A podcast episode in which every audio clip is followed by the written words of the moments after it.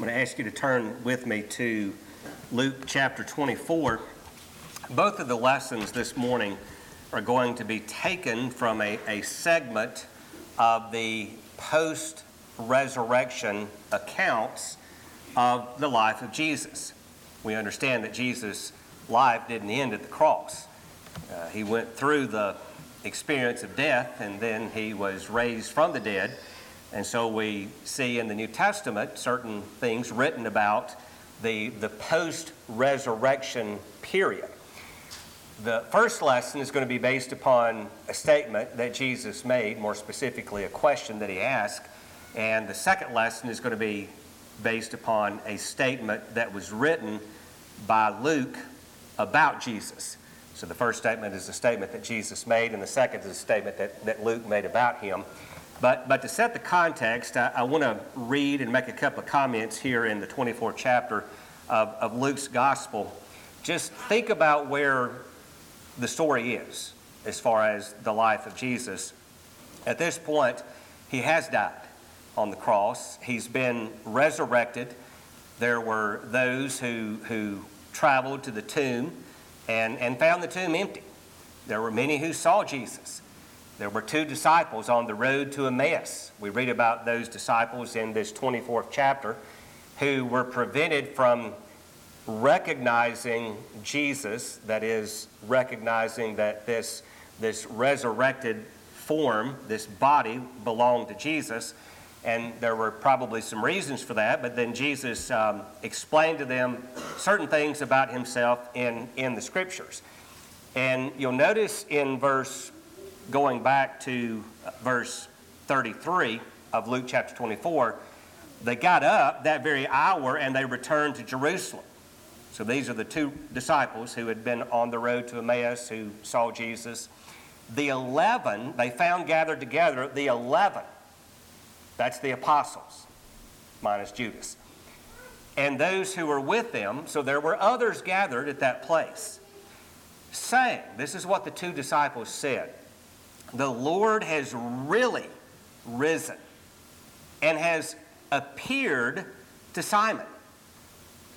They began to relate, that is, the two disciples, their experiences on the road and how he, that is Jesus, was recognized by them in the breaking of bread. And that's not a reference to the Lord's Supper, that's just sharing of a meal. It was at that point that their eyes were opened and then they recognized Jesus. They had been prohibited from doing that to that point. Verse 36 While they were telling these things, you got to try to envision this in your mind. Here's the two disciples, their hearts are burning with them. You remember that? They said, Were our hearts not burning with us, within us? As he was explaining the scriptures. So these guys are excited. And here they are, they're not the apostles, but here they are with the apostles and other disciples of Jesus. And all of a sudden, what an amazing thing. He himself stood in their midst. Just kind of makes the hair stand up on the, the back of your neck, doesn't it, if you have it? He himself stood in their midst and he said to them, Peace be to you. But they were startled and frightened. And they thought they were seeing a spirit.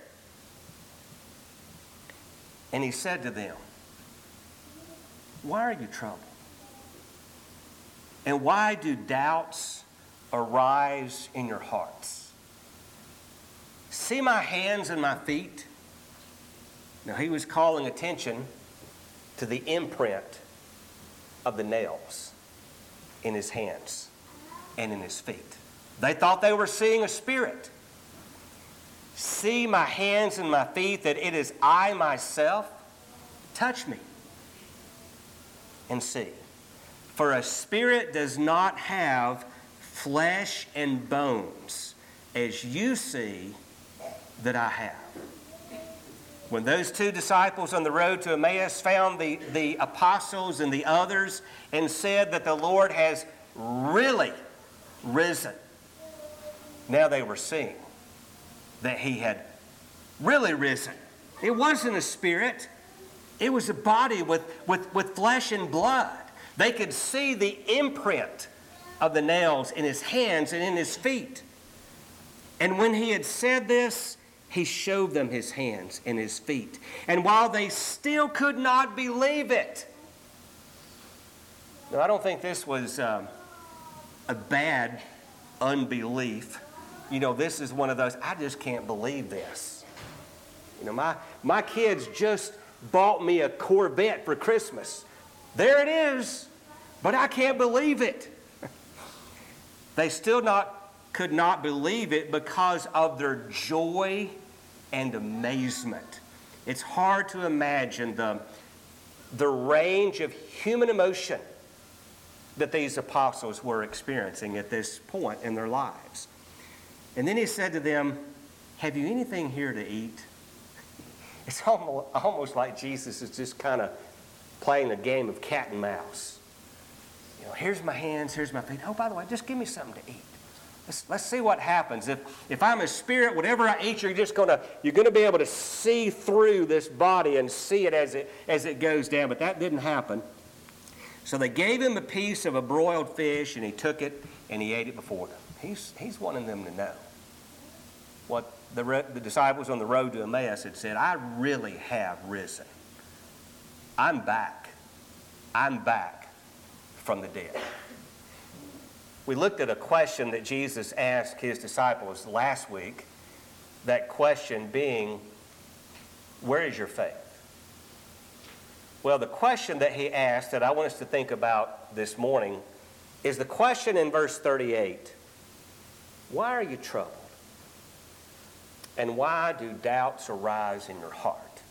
And we have to remember that this was not an inaccurate description of what they were experiencing. This was a question that was raised by he who knew what was in their heart. They were troubled and doubts were in their hearts. When we experience a situation in life that is not as we expected, when it seems that our world has been turned upside down, they expected an earthly kingdom. They expected an earthly Messiah. That didn't happen. Everything that had been in their minds, remember how they were arguing about who's going to be the greatest? Even up to the end, they were, they were still arguing about that. They were expecting this earthly kingdom. Their world had been turned upside down when Jesus died on the cross. When we experience, and we probably will never experience a situation similar to theirs, or at least of that magnitude but we get close sometimes. And can you imagine Jesus standing beside you, looking at your situation, looking at your life, looking at your response, and asking those questions? Why are you troubled? And why do doubts arise in your heart? I believe if I can just scratch the surface of why they were at that place, then it'll help me.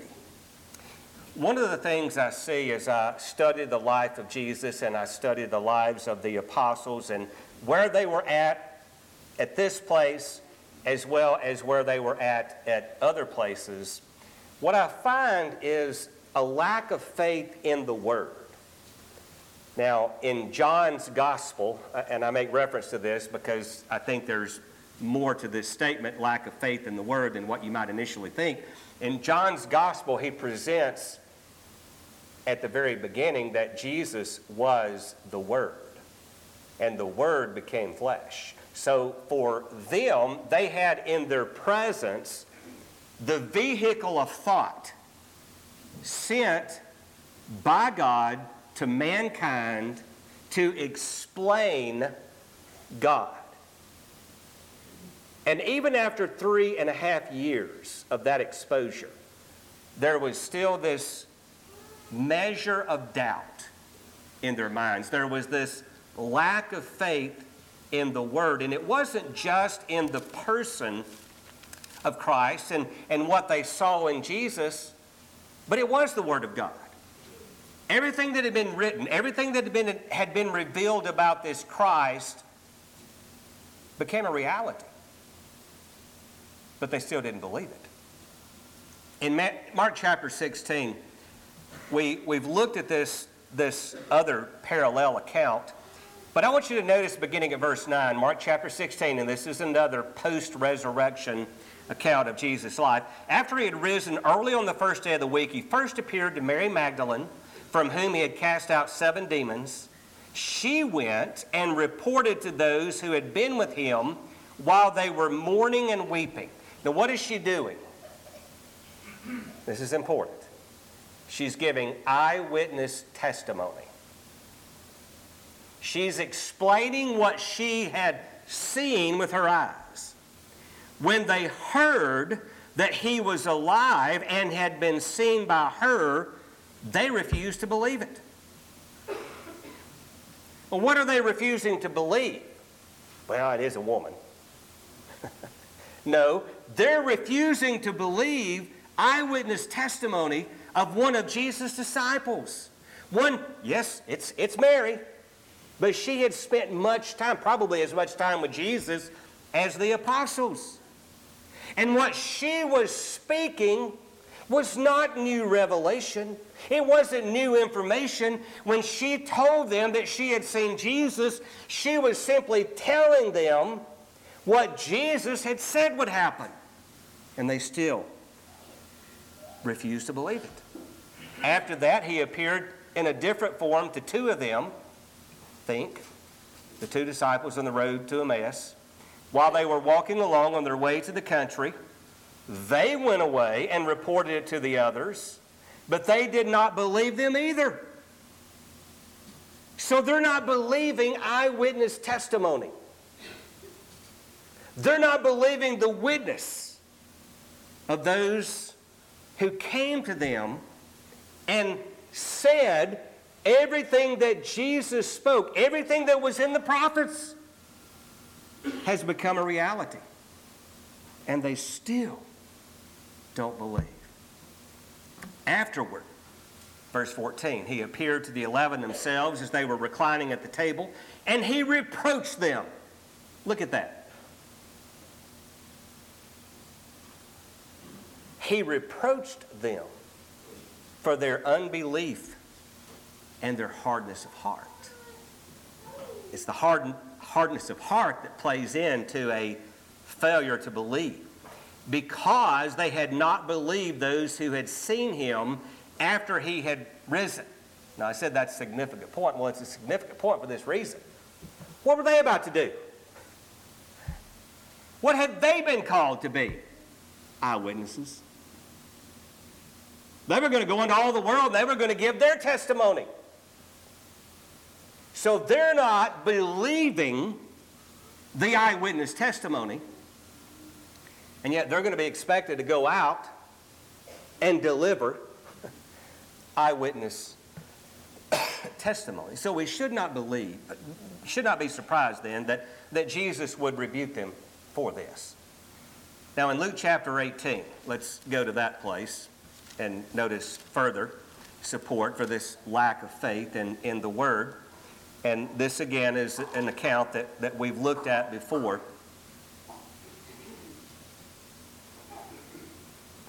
He took the twelve aside and he said to them, Behold, we're going up to Jerusalem.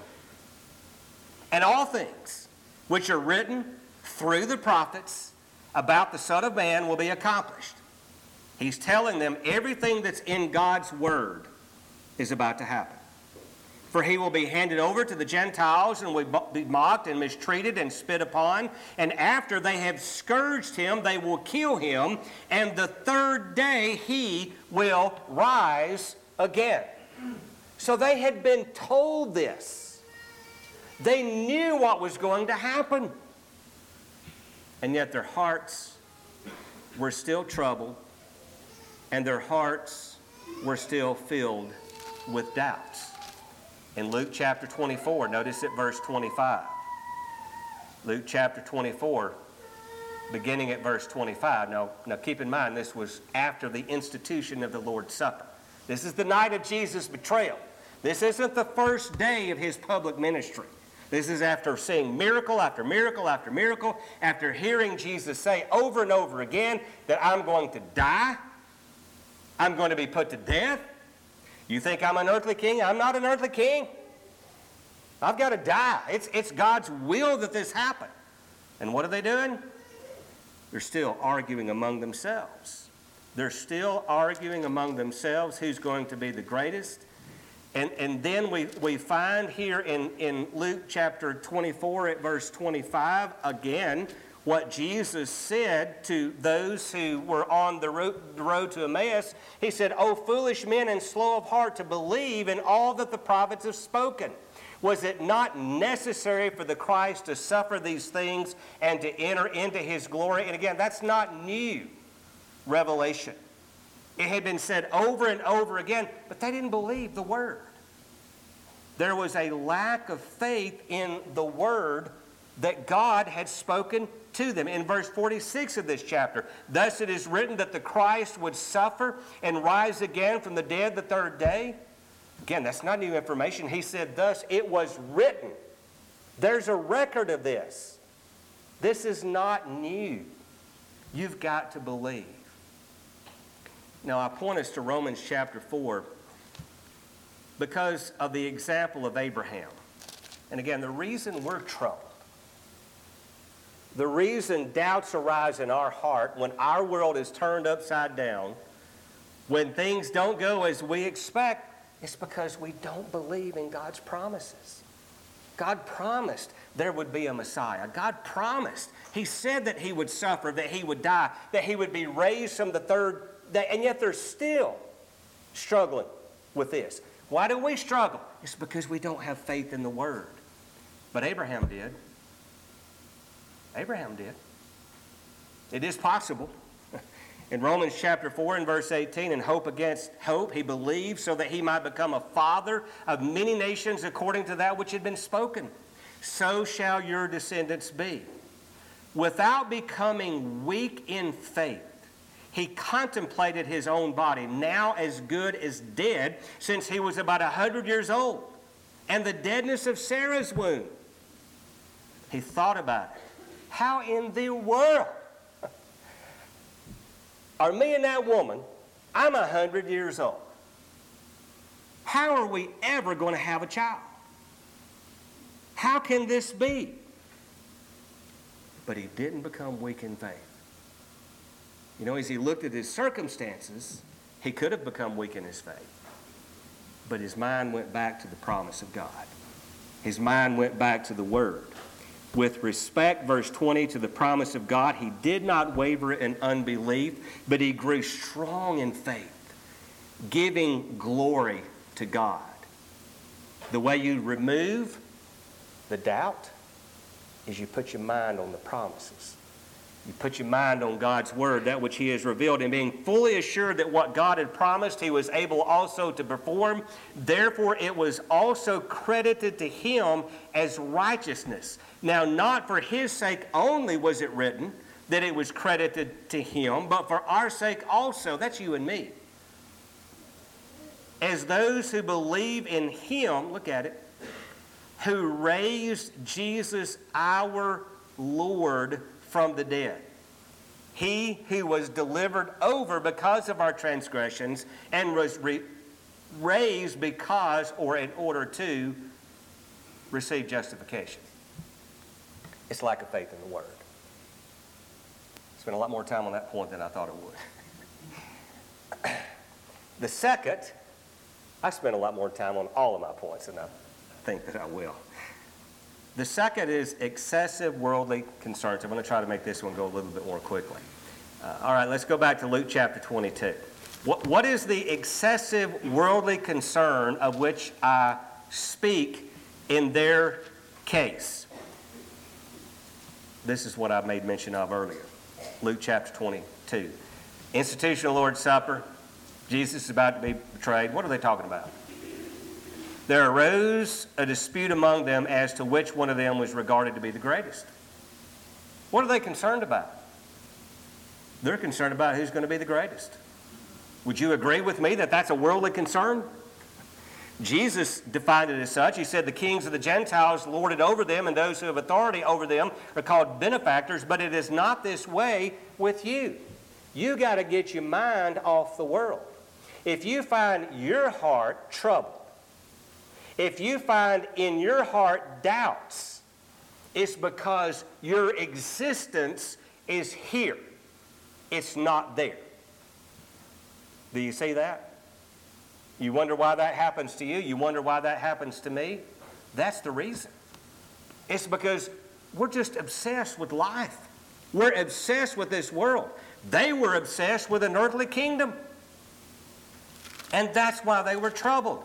Things were not turning out as they expected, things were not turning out as they wanted them to. In Matthew chapter 26, on the night that he was betrayed, we read in verse 51 one of those who were with Jesus, and we know this was Peter, reached and drew out his sword, and he struck the slave of the high priest, and he cut off his ear. Now, as we've often said, he wasn't aiming for his ear. We're going to win every war we fight by just cutting off the other soldier's ears.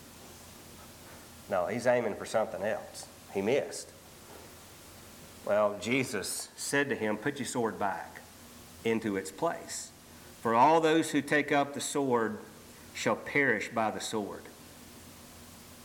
What was their concern? A worldly kingdom. It was focused on earthly matters. That's why they couldn't believe. That's why their hearts were troubled. I love the statement of verse 53. Do you, do you think that I cannot appeal to my Father, and he will at once put at my disposal more than 12 legions of angels? One legion was 6,000 soldiers, right? 12 legions is 72,000. I put this in my calculator this morning. That, that calculation worked.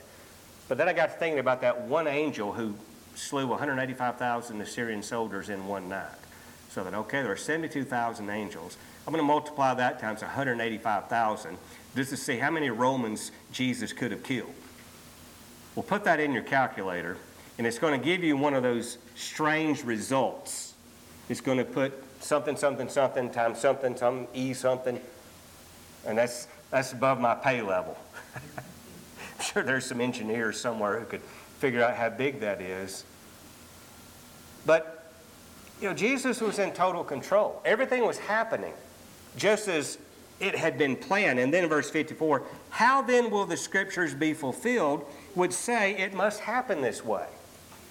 It was the excessive worldly concern, again, that produced the lack of faith. Jesus said in John chapter 18, My kingdom is not of this world. My kingdom is not of this world. Why do you have trouble in your heart? You're just too uh, overly concerned with, with the world. I know I'm not as cute, cute as Reese, but I'm, I'm here, okay? and then finally, why are you troubled? It's fear. Let's cut to the chase. It's fear. When your world is turned upside down, when life doesn't turn out as you expect, and you become troubled, and doubt arises in your heart, it's because you're afraid. And again, it's lack of faith in the word, it's excessive worldly concerns, and all of that plays into this stifling fear. When Jesus walked on the water, Matthew 14. He spoke to them as he was coming. They thought it was a ghost. They cried out in fear. But immediately Jesus spoke to them and said, Take courage, it is I. Do not be afraid. I'm in control. Peter said to him, Lord, if it is you, command me to come to you on the water. And he said, Come. Peter got out of the boat, he walked on the water, and he came toward Jesus. Everything's going good. But seeing the wind, you see? You see what he's doing? He's looking at what's around him. He's looking at earthly existence. He's looking at the storm. He's taken his eyes off of Jesus. Seeing the wind, he became frightened. He didn't get out of the boat because he was afraid. He got out of the boat because he had faith. But then he became troubled, and doubt began to enter his heart because he was looking at the wind, he was looking at the storm. And he cried out and he said, Lord, save me. Immediately, Jesus stretched out his hand, he took hold of it, and he said to him, You of little faith, why did you doubt? How many times could the Lord ask us that question? In the parable of the talents, why did the one talent man bury his talent? It's because he was afraid. Matthew 25 25, I was afraid. I was afraid. And then Jesus said of him, He's the worthless slave. When your life is consumed by fear, you're worthless. I'm sorry. but you're good for nothing. And I'm not saying that as a criticism. I'm just saying if your heart is filled with fear, you're not going to accomplish anything. Live your life in safety. See where that takes you. In Mark chapter 4, Mark chapter 4 and verse 40, and this is where Jesus was asleep in the boat. We've talked about this recently. What did he ask them? Why are you afraid? Do you still have no faith? How many times could Jesus ask us that question? In the marginal rendering of the New American Standard in Mark chapter 4 and verse 40, the word afraid could literally be translated cowardly. Why are you cowardly? Do you still have no faith? Well, the reason I point that out is because of the word that's used in Revelation chapter 21 cowardly. And in the list of those who are going to be in the lake that burns with fire and brimstone, look at the first two designations in Revelation 21 and verse 8.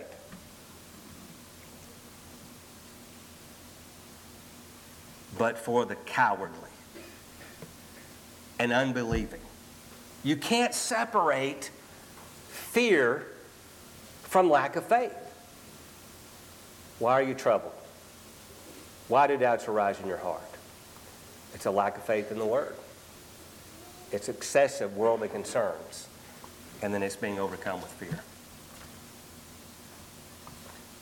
Thoughts to ponder as we begin a new year. Let's go to God in prayer.